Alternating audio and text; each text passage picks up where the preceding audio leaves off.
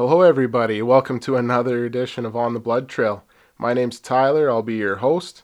Uh, hopefully, you guys are having a pretty good new year so far. I know we're pretty fresh into 2021, and there's a lot of time left to see how this year is going to pan out.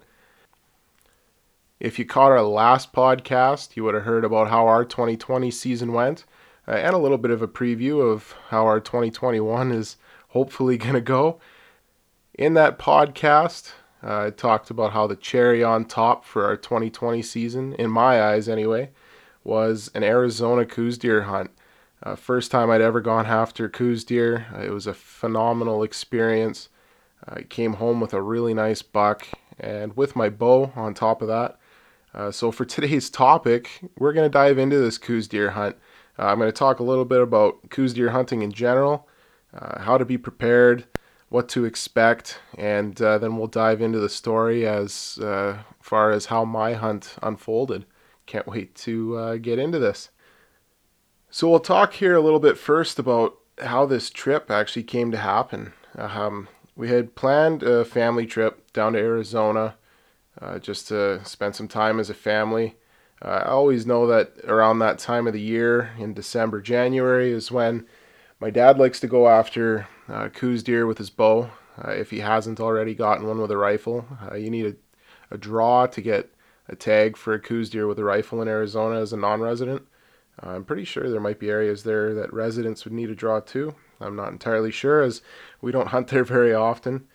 Um, so he planted the seed, said, hey, when you come down, you should bring your bow. We could go after Coues deer. They're an awesome trophy. They're a lot harder than you realize they are to hunt.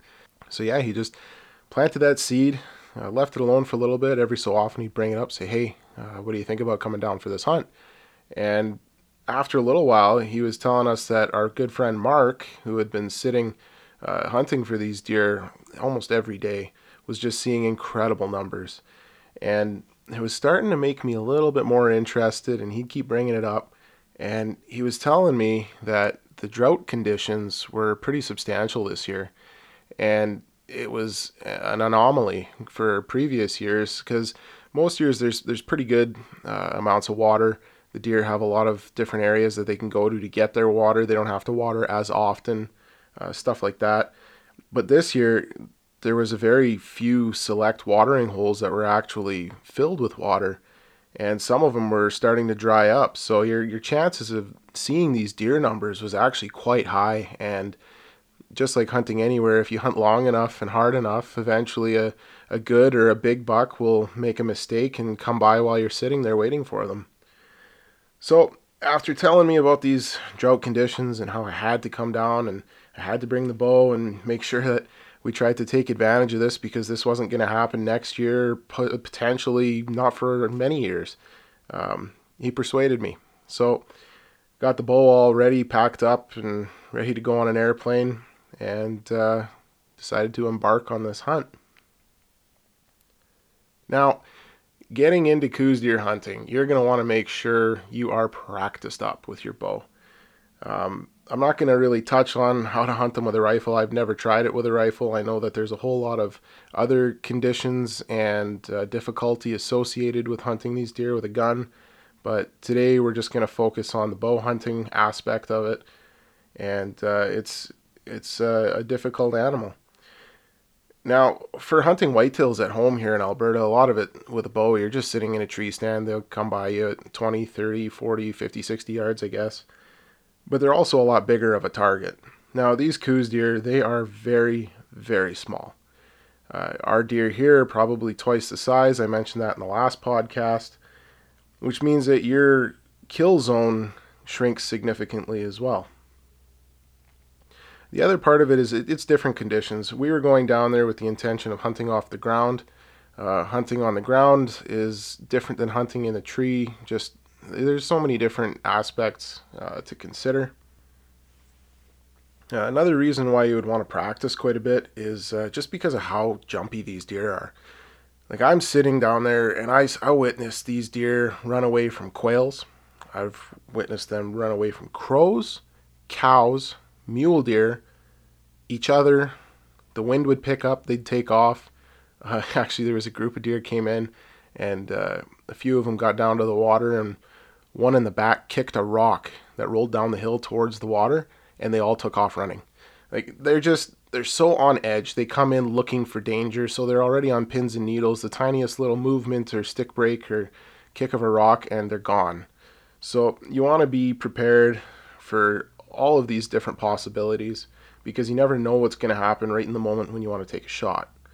Uh, the other reason to stay practiced up is it's just good to stay practiced. You want to be familiar with your equipment, familiar with the motions. Uh, it's really important. Another thing that uh, this was the first time for me traveling with my bow on a plane.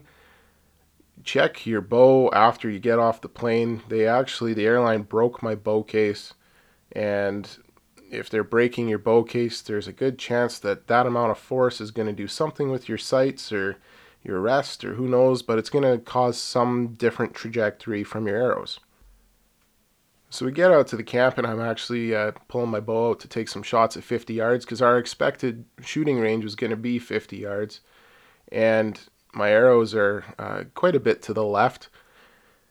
And so I decide, okay, well let's let's move this sight a little bit more. We didn't have time. We were trying to get into the the spot to hunt so that our friend Mark could uh, sit for the evening. So I left my bow at camp. Uh, when we got back that night, I moved my sight a little bit to the right to compensate for uh, my arrow movement. And I didn't think to shoot it further back, like back at 50 yards, 60 yards, just because it was dark. I didn't have a whole lot of uh, lighting to be able to make further shots. So I shot it at closer ranges. Everything looked like it was perfect. And uh, I decided I was ready to go hunt. And you'll notice once you get to watch the video that probably would have been a smarter idea, definitely would have been a smarter idea to do a little bit more shooting at a distance, uh, just because when you move something at, at closer ranges, you're not going to notice much of a difference, but at a further distance, um, and especially when you factor in changing conditions like wind, uh, it could be quite a bit different uh, of an impact from where you were practicing. And uh, you'll notice when I shot my deer that the impact wasn't exactly where I had wanted. Uh, another reason why you want to be practicing, and this is a really good item to focus on, is being able to be comfortable enough with your draw weight and your draw length that you can pull back inch by inch until you're at full draw.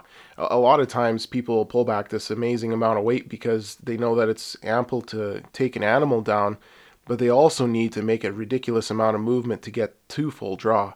And these Coues deer, they don't allow for that. You got to be able to pull back so slowly so that they're not noticing this bulk of movement and then all of a sudden it, it just triggers them and, and they're gone. And you don't want that. So you want to be able to pull back super slowly and uh, I'll, I'll dive into why that's so important a little bit later when we talk about how the hunt went.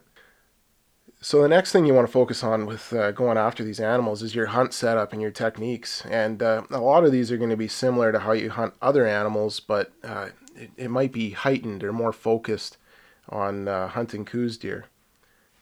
Now you got to choose whether or not you're spot and stalk hunting, uh, hunting over a watering hole, or just hunting a travel corridor or a trail. Uh, now spot and stalk, I have no idea how you'd spot and stalk these deer. It would be next to impossible. You need to have absolutely no sound from walking around. Uh, the wind would have to be perfect, just like spot and stalk on any animal, except these ones here are ready to take off and, and they're not going to give you much of an allowance as far as sound or movement. Uh, hunting them on trails, where we were in the desert and the conditions of uh, how the watering was just so poor for them uh, they're coming from everywhere and anywhere. So it's it's very hard to narrow down a, a, specific trail. I know when we were sitting there, we had them come in for probably miles upon miles, and they would come as an entry point into the watering hole, and it would be from six or seven different directions. So you wouldn't be able to just sit in one spot and anticipate them to come in. Now you could sit there and expect them to come into the same spot, but there was no guarantee of where they were coming from and that would have made it very difficult to uh, not only see animals but to get a shot off. Now, the water hole part of it is what we decided to focus on. So we sat on the edge of a watering hole. Uh, we had decided that we were going to have to make a, a a 50 yard shot to make this count. Um, now, there was another spot where it was a 30 yard shot, but you were a lot closer to where the animals were coming from, and you weren't given very much for movement or noise. Um, and not necessarily that noise would be an issue, because if you're still hunting or quiet hunting, you're not going to be making a lot of noise, but it's that movement that they'll notice, and, and they don't like that. So now, when you find where you're going to be sitting, the, the biggest problem that we found was blind setup. Now, you're sitting there and you want to be concealed. And the biggest part of being concealed is having a lot of stuff in between you and the animals, but giving yourself the ability to make the shot, just the same as any other animal you'd be hunting. Now, we had built a blind, or Mark had uh, built a blind out of a whole bunch of dead sticks or live sticks and branches, and we would just kind of mesh it together as a wall, and that way we had some barrier between us and the animals. Now, it was very see through, and a reason why we would struggle sometimes is because the sunlight and the way that the shadows worked, it would shine right through your blind and you wouldn't be able to get away with any movement because they would notice a shadow move and like they're they're drinking with their eyes up. Like you don't there's no mistaking the fact that when they come down to drink they don't let their guard off. Their guard actually heightens in my opinion. So you want to make sure you're brushed right in and uh, you want to give yourself um, an ability to be able to move a little bit the other part of your blind setup is is putting it in a spot where you know that the wind is not going to ruin your hunt. Uh, we ran into this a few times where uh, we're sitting, there's a mountain in the background, and uh, in front of us, in front of the watering hole, or I guess behind the water hole, uh, it was very open and flat. Now, at different times of the day, with the way that the thermals work, your wind would come in and swirl and pull and push the wind, and uh, it would come down into the watering hole and blow the completely wrong direction. And it was very frustrating because you could see these deer off in the distance. They wanted to come into water, but they knew that there was something that didn't smell right. And they'd still come in eventually, but it would be the does and the little bucks that would come in. And you wouldn't, a big buck comes in and he smells something bad. He's going to go back and lay under a tree until dark. And then that's when he's going to come in because you're not there. He doesn't smell you anymore and it's safe. So you want to make sure that the wind is in your favor. Uh, another good point to this, like we tried sitting up in this, uh, the blind setup at 30 yards, and uh, it was great for a shot opportunity. But as the day would go on, the wind would get progressively worse, and the wind would fan out after so many yards, and then really you would just be wasting your time. So we'd have to go and switch back and forth. So if you can have a situation where you can bounce back and forth between two blinds if the wind is bad, not a bad option to consider either. The other part with having your blind in a good spot is so that your, your visible movement is very, very minimal. Uh, you want to make it so that you're able to, when it comes time to move and grab your bow and get pulled back without being spotted. Um, and I know that that sounds like something that everybody should just know to do, but it, it seems to be something that's even more present and more pressing uh, when you're hunting these animals because they're just they're so keen on everything. Uh, and and then making sure that your line of sight is good. Like when we're sitting on a watering hole, you have deer coming in from so many different angles. And when we were sitting in our 30 yard blind, it was basically you're sitting there and all of a sudden there's a deer in front of you. We were so brushed in from seeing where these deer were coming from that you didn't really have much of an idea if they were coming.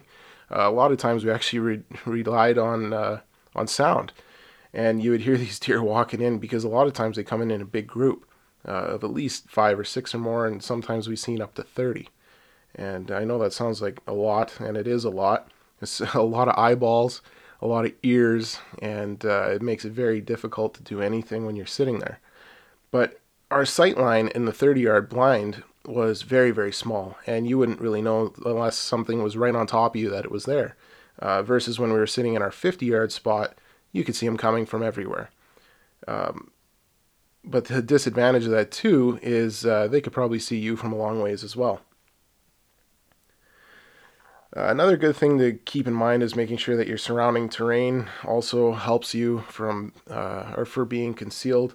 Uh, we would sit up with a hill as a backing and a lot of other brush, and that seemed to help us.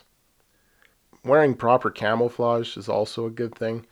Uh, now, when it comes to picking a certain brand or style or uh, pattern of camouflage, I don't really know what to tell you. We're not sponsored by any one brand in particular. I like camo that has a lot of different shapes and shades. Uh, I find that that kind of gives you an advantage because it breaks up your figure. And that's the whole point of camouflage. You just don't want to look like a, a solid object sitting there. Uh, another really important thing is uh, a face covering. So, in the early morning was our best time, and you wanted to make sure you gave yourself the most opportunity to succeed. And as the sun would peek up over the hill or over the ridge, uh, it would just shine all over your face. And you wanted to make sure that you didn't have uh, all that reflection from your face because it was actually quite bright. And the deer would come in and it would be like looking at a light bulb for them. So wearing a, a face covering or some sort of a camo mesh or mask or whatever, it would actually really help with concealing your um, your spot. And we found that if you could keep your face covered in the morning like that, that it would just give you a better chance of them coming in and being a little bit more relaxed. Uh, now, as the day went on and the sun poked up over the, the very top of the sky, you would actually get away with a lot more because your shadows are a lot less existent. Uh, you don't have your sun poking through the blind and showing every little bit of movement, and it, it would help that way. But in the morning time, it was very, very important to make sure that you had everything in your favor. So covering your face in the morning in the sunlight and uh, just making sure you didn't have all the shadows and movements through your blind, uh, it just helped us a lot. Uh, the biggest thing too was just making sure that you had the ability to get away with the necessary movements, um, especially drawing your bow, uh, because when these animals come in, they're looking around and they they pick up on everything. Uh, they spook from birds taking off from the ground. Uh, just so you got to think in a game where you're trying to get away with with just inches of movement, you got to get away with pulling your bow back uh, 28, 30 inches and uh, moving and getting it lined up on these animals. So in a game of inches, you're trying to get away with feet, and it's very, very difficult. Uh, so you want to make sure that your blind is set up and that you're set up in a way where you don't have to reach over five feet to grab your bow and then swing it all the way up and over to where you're going to be aiming and then try to pull it back and, and just make a, a big exaggerated amount of movement. Uh, you want to be able to do everything as stealthily as possible. Another item that almost everybody is going to overlook, unless you've done it before, uh, I know that it was something that I didn't really consider, and luckily for me, uh, I did over prepare. I try to always over prepare. It's better to have more than you need than not enough. Uh, but it's the weather conditions you're going down to hunt in Arizona. You think, okay, well, it's Arizona, it's a hot climate. Um, and yeah, that is true. But the thing that you don't realize is when it's winter there, it is winter for them. And just because I'm coming from a place where winter is uh, a couple feet of snow and extreme drops in temperatures, uh, it doesn't mean it changes going down there. They do see a considerable amount of temperature change. Uh, in the winter, the desert is cold. And if you get high enough in elevation, you can actually find snow. Uh, now, we weren't quite that high, but where we were, the elevation was a lot higher than uh, most areas. And at nighttime, you would see it drop below freezing.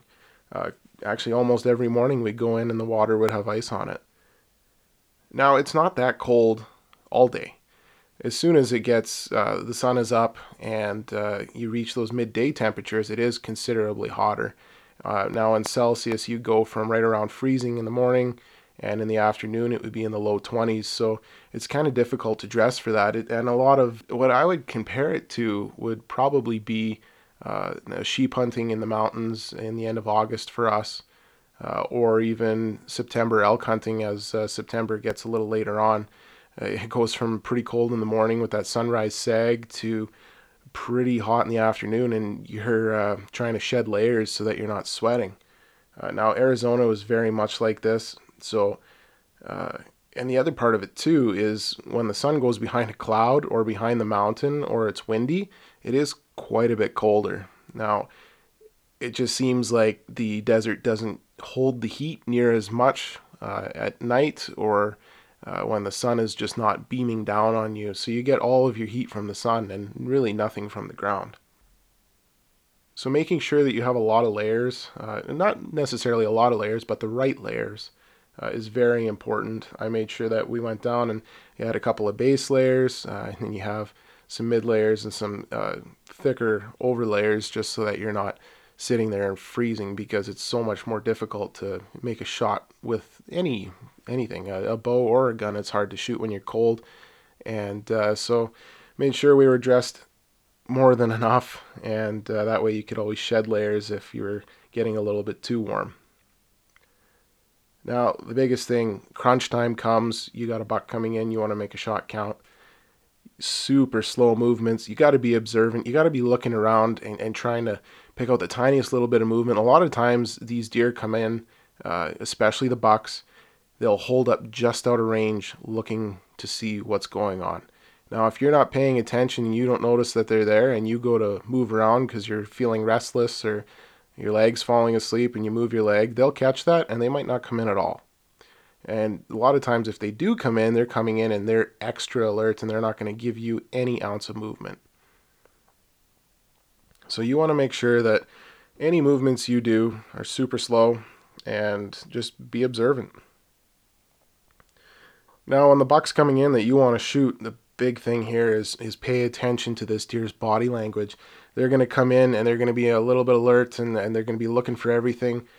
That's not the time to draw your bow back.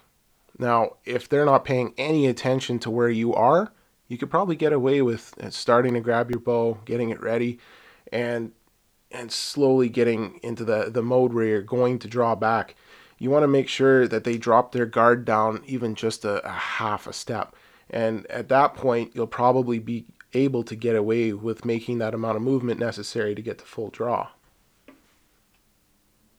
Now, just because they've let their guard down a little bit doesn't mean you're going to have a whole lot of time. When you get drawn back, you want to make sure you get yourself as comfortable and as steady as possible as quickly as possible. Because a lot of times these deer come in, they're going to take a couple slurps of water and they're going to be gone. They know that they shouldn't be there, but they have to be there. And as soon as they feel like they have no need to be there anymore, they don't want to be. And they're going to be turning around and they're going to head for the hills, and uh, you're not going to have a chance to shoot at them. So you want to make sure if they're coming in, you get to the point where you're you're reading their body language. You know they're gonna let their guard down just enough for you to get drawn back. You get drawn back, and you find your spot. You hold for it, and you let that arrow go, and hopefully connect on an awesome shot. Now I know there's a lot of variables that could be considered for this too. Uh, especially if they come in with other deer. And a lot of the times when our deer came in, that you have so many deer coming in, and you got a lot of eyeballs to uh, worry about. But most importantly, you're trying to make sure the deer that you want to make a shot on is uh, the one that's going to allow for you to make these movements. Uh, so you want to kind of make sure you're paying attention to everything, but solely on the one that uh, you're wanting to shoot at the same time. It's kind of a lot to juggle and you just want to take advantage of the situation and make your shot count. Okay, so I know some of you are probably like, okay, man, get on with it. I already know how to hunt. So let's just get into the story of how I was able to connect on this Coues deer hunt and uh, kind of give you the rundown, start to finish, on how this went down.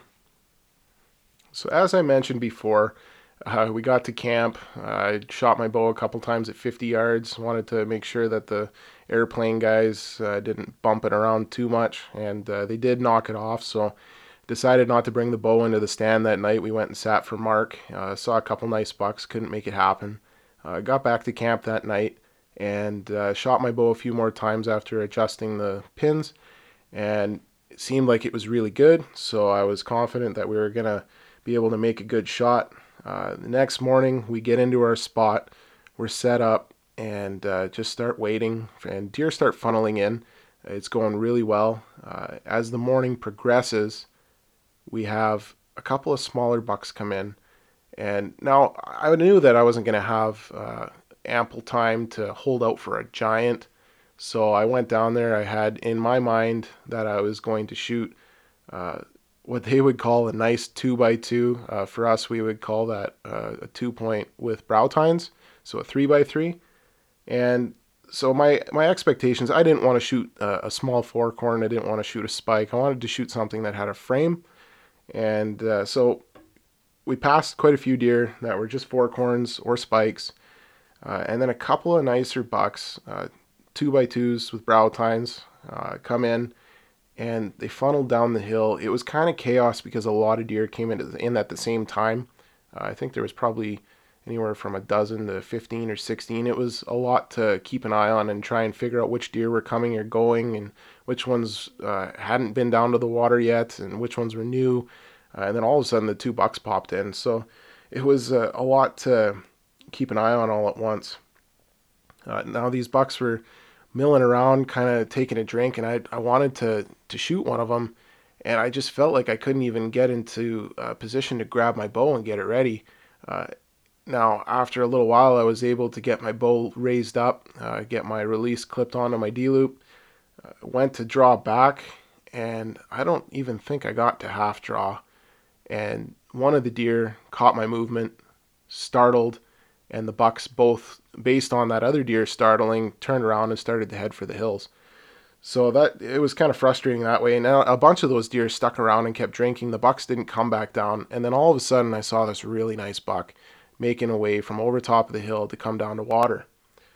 And I, I told the guys, I said, "Yeah, yeah, we got a nicer buck coming," and he starts coming down the hill, kind of jogs to the right.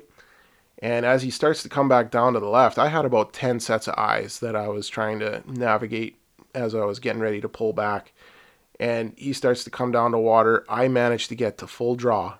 And I'm like, man, that felt pretty good. I was, but the thing was, is I was, like, it's, it's not like it's a huge deer that's going to rattle me, but I think it was the fact that I had to try and outsmart all 10 or 12 of these deer at once to be able to make the shot count and it got me it got my nerves going. And i was pretty rattled at the point when i was at full draw. And when i took my shot at this deer uh, my arrow went into the dirt to the right of him. And in the moment i was thinking oh man maybe my nerves got the best of me. Uh, you practice lots. You want to be able to make those shots. And it just it didn't work. It didn't happen. And the deer took off. Well, actually all of them took off over the hill and uh, that was that. I wrote off that chance. Day two rolls around, and we get set up. We decided that I was going to go sit in the spot that was 30 yards from where the deer were drinking, as opposed to the 50 yard spot, because after missing the deer at 50, decided, well, I'd like to give myself a better opportunity at a closer shot and so I sat in this 30 yard spot while my dad and Mark were still sitting in uh, the 50 yard blind. Uh, just it was a better angle for the camera, and Mark was content with sitting there as well. Deer start coming in, uh, a bunch of mule deer, and they come in to drink, and it was like right away. I, I was sitting as still as possible, and they knew that I was there. They just came in, and the first thing they'd look at was me. And so after a couple of hours, we just figured, you know what, this isn't going to work. And uh, so I went back and sat in the, the blind with the other guys, and more and more deer funneled in. Uh, we saw tons of action. There was so many deer coming in to get water, uh, just nothing of size. Uh, there would be a few spikes here and there. I don't even know if we saw forkhorn on day two. It was it was pretty bad. Um, and then Mark decided he wanted to go and sit at a different water hole and uh, my dad and I went and sat back in the 30 yard blind. We brushed it in a lot better. Thought we'd be able to get away with a little more movement. Uh, now that night, a smaller forkhorn came in. Uh, he just wasn't what I would have considered to be uh, a shooter size. Uh, and then a bunch of mule deer came in. And the way I was sitting, I was sitting on a chair, uh, looking down at the water. My bow was between my legs over my, my lap with my release already sitting on the D loop. Now, my hand, I was shooting a wrist release and I had my hand um, pretty much parallel with the ground. Uh, these mule deer are drinking. I rolled my hand maybe an inch or two inches around the release. And one of the mule deer all of a sudden looked up, saw me, and uh, it was just that tiny little bit of movement, and they all took off. Uh, now we were also fighting with the wind in that spot, know, like I had said before, the as the day went on, the wind was just not very consistent right there. And at the end of the day, a whole bunch of mule deer tried to come in, and uh, it just it didn't work. something didn't seem right to them, and uh, they took off. So it was it was just apparent that it wasn't gonna happen that day. So back to uh, side by side and back to camp and regroup for uh, day three. Now I know that a lot of people say, "Oh, you're only hunting for a few days." It doesn't. Uh, it shouldn't be that difficult or it shouldn't be as dramatic as you make it sound. It, it was kind of weird because I knew that we were only sitting and hunting for a few days, but with as many deer as you were seeing, it felt like you were there forever. Uh, I'm used to sitting in spots where you would sit all day and maybe see a handful of deer, and that's a good day for you. And it takes a lot longer for the day to go on.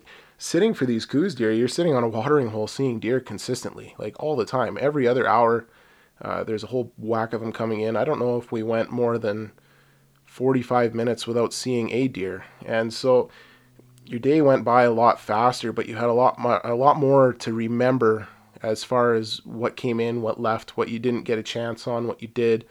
Uh, and so it made it seem like you were there for a lot longer than a few days. So day three, we went back, um, sat up in the 30 yard blind because we thought the wind was going to be better to sit there. Uh, so it's the same setup. Uh, my dad and I are sitting there with the camera, and all of a sudden, there's a buck in front of me. Now, we were kind of hoping the way that we were set up, my dad was a little further behind me with the camera, and he could see if deer were coming. Uh, but there was a blind spot for him up in front to the left, the same as it was for me. And this buck must have just slipped in in this blind spot and he was big enough for what I wanted to shoot. He goes to come down, and I think maybe I, I kind of panicked, and he come in with a doe, and I went to to draw back, and I just got my arm lifted to pull back, and he kind of looked up, looked around, and I thought, okay, just hold it, hold it, and then he went down to drink. He stuck his head down to the water, and I went to pull my bow back. I got to half draw, and uh, I pull back 70 pounds. So that's a lot of weight to hold at half draw. And he had dipped his nose down to the water and then just immediately back up and straight up at us. And I'm holding at half draw, trying not to move because this deer has got us pegged. And maybe in hindsight, I should have just kept drawing and hoped that he would have stood there. Uh, but he turned around, ran off, kind of out of our sight line uh, he stood at, I think it was around 45 yards for a bit, but it wasn't a, an angle that I would get a really good shot off. And, uh, and then he was gone. So it, we, it was apparent to us at that point that it probably wasn't going to work in that spot. So we got up and went back down to uh, to the 50 yard blind. Now moving down to this 50 yard blind, it was, uh, I guess, looking back at it, it was an excellent decision because we ended up getting a deer. We're sitting there. Uh, there's a lot more deer coming in uh, we had this kind of like a wash or a draw on our right side, and there wasn't like a whole lot of deer that came from that direction. Most of our bucks came from directly across the water and up to the left, and so we were mostly anticipating buck movement from over there. We're sitting there, and I look over Mark, and uh, there's this forkhorn buck or spiker buck coming, and he was gonna walk right into our blind, I think, if he kept going. And I'm like, Mark, Mark, there's a deer right in front of you. And as Mark turned his head, the deer saw him and turned around and ran. And right as he started to run, I noticed this really nice buck right behind him. And because the little buck was the one that spooked, the big buck didn't see us and, and he took off right behind the little buck. And I was like, oh, okay, well, maybe they'll come back in. A lot of these deer, if they spook, they'll come around from a different angle, try to catch a different wind or a different uh, line of sight on movement, and then they'll come down for a drink and relax. And so we keep sitting there. Uh, more does start coming in. And all of a sudden, I look down this draw, and here comes this little buck across the draw to go up the hill and start coming in from the, the backside. And I'm like, oh, come on, fingers crossed, this bigger buck's going to come in too. Like they're together. There's no way that he, he saw us. There's no way he busted us. Um, and I, we're sitting there waiting, waiting. Sure enough, here comes this bigger buck. He's a big from what I could tell, he was a big two by two with brow tines, big frame. Uh, looked like he had some pretty good mass and length. I just knew in my mind if he gives me a chance, I'm going to make a shot. Uh, if I can get a shot off, that is. And he keeps looking behind him. I'm thinking, man, maybe there's a bigger buck coming. and uh, a couple other deer come behind. They were either really small bucks or does, and this small buck starts making his way down to the water. He breaks through the trees, and uh, Mark was asking me, he's like, Well, how big was the buck? I didn't get to see him. I'm like, Well, he's big enough. I want to shoot him. And uh, this first buck comes through. Mark's like, Well, that's, uh, he's coming down. And I'm like, Yeah, but there's a bigger one behind him. Mark's like, Yeah, that one's way bigger. And so this other buck starts coming down to the water. He's a good deer. And uh, he starts to come down to take a drink and as he's coming across to the water, I held my bow down in the bottom of our blind and came to full draw, got my, my hand to my anchor point, and then swung over and lifted my bow up as this buck was coming right to the water.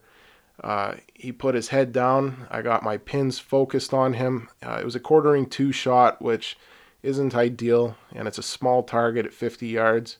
I held my pin right where I wanted it, right where I thought it was a good shot. Squeezed my trigger. As I let the arrow fly, it felt like a really, really good shot. But watching the arrow soar through the air and impact this deer, it was considerably far back compared to where I had wanted to hit.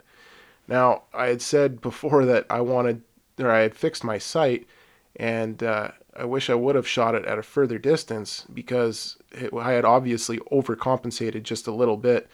And uh, at 50 yards, it seemed to be a lot more than what I had anticipated. Now, that being said, where my arrow connected, I took out this deer's kidneys and severed a main artery, and he bled like a faucet and didn't even make it 30 yards and piled up right in front of us. It was, it was uh, nerve wracking. I was shaking. I was speechless. Uh, I had finally connected on this Coues deer. I know I said it was only a few days of hunting, but it felt like it was forever. We overcame obstacles of missing deer, not being able to pull uh, the bow back on deer, and to finally get the, the draw and the shot and watch the deer go out, go down in front of me. I, my my heart's starting to beat right now pretty hard because I'm reliving this. Uh, it was an exceptional uh, hunt. It was awesome and uh, I can't wait to do it again. And to put my hands on it, uh, a Coues deer to make Pope and Young is 70 inches. Uh, my buck scored. Uh, Gross scored just over 82, and uh, I think even net he would have still been over Pope and Young. Uh, he was uh, three points on one side by four points on the other. He had kind of a little abnormal point. you can see pictures of it on the Instagram page or Facebook, whatever you're following on. But yeah, it was it was an awesome hunt to be able to watch the deer go down in sight uh, was a pretty pretty awesome feeling, and uh, yeah, that was uh, the gist of how how that hunt went down, and uh, can't wait to try it again. I'd really like to go after him with a rifle. I know it's a lot of high range shooting and a lot of hiking and all that, and it would be a different method of doing this, and I would like to give that a try. I think your chances are a little bit higher at finding a, a bigger buck, uh, but comparably speaking, uh, an 82 inch Coues, they say add 60 inches to your score, and that would be about what it would be if it was a, a northern whitetail. So it would be like the equivalent of me shooting a 140 buck in uh, Alberta here with a bow, and I haven't even done that yet. So I was pretty excited to be able to connect on a fantastic Coues deer. I think that I'm also not really understanding what kind of a trophy I'm in possession of now. And uh, it'll take some time, some years of hunting them and failing uh, for me to realize what I've actually accomplished. I'm just happy to be able to be in company of some people that have managed to get this done. Uh, another difficult thing would be uh, spot and stalk. I'd love to give it a try, but I don't think I'd be much good at it. Uh, I don't think of myself as uh, nearly as stealthy as what it would take to pull off getting a Coues deer with a bow, but I would look forward to trying that someday too. That said, I hope you enjoyed the podcast. I hope you enjoyed listening to uh, my excitement of taking down my first Coues buck uh, with a bow. Uh, it was a, an incredible experience, an awesome hunt, uh, one that I would highly recommend to anybody to go try. You get to go down to Arizona. Uh, you buy a hunting license, you buy a non resident deer tag. It's good for a Coues buck or a mule deer buck. So whatever came in, I was if it was a good deer either way, I was going to be happy to take a shot. Just so happened that the Coues deer numbers uh, that we seen were much higher as far as bucks were concerned, and I was able to get a shot on a nice Coues buck. I wouldn't have been disappointed if it was a nice mule deer buck. Um, a desert mule deer is actually pretty high up on my bucket list of animals to go after. Uh, maybe one of these years we'll get to try. But until then, I guess uh, just keep reliving this Coues hunt.